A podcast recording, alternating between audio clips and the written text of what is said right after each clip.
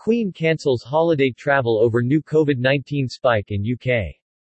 The UK announced more than 90,000 new COVID-19 cases today, with two of the previous three days also seeing jumps of 90,000.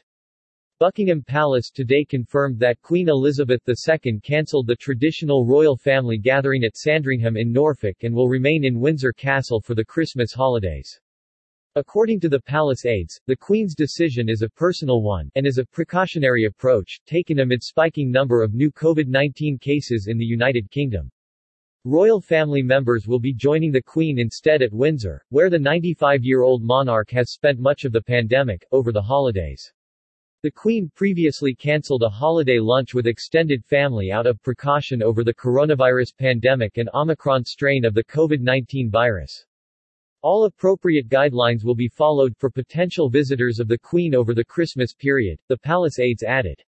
The UK announced more than 90,000 new COVID-19 cases today, with two of the previous three days also seeing jumps of 90,000. Her Majesty also stayed in Windsor last year due to the COVID-19 pandemic.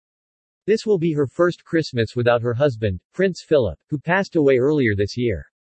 Britain's royal family traditionally celebrates Christmas by walking from the Sandringham estate to a nearby church for holiday services.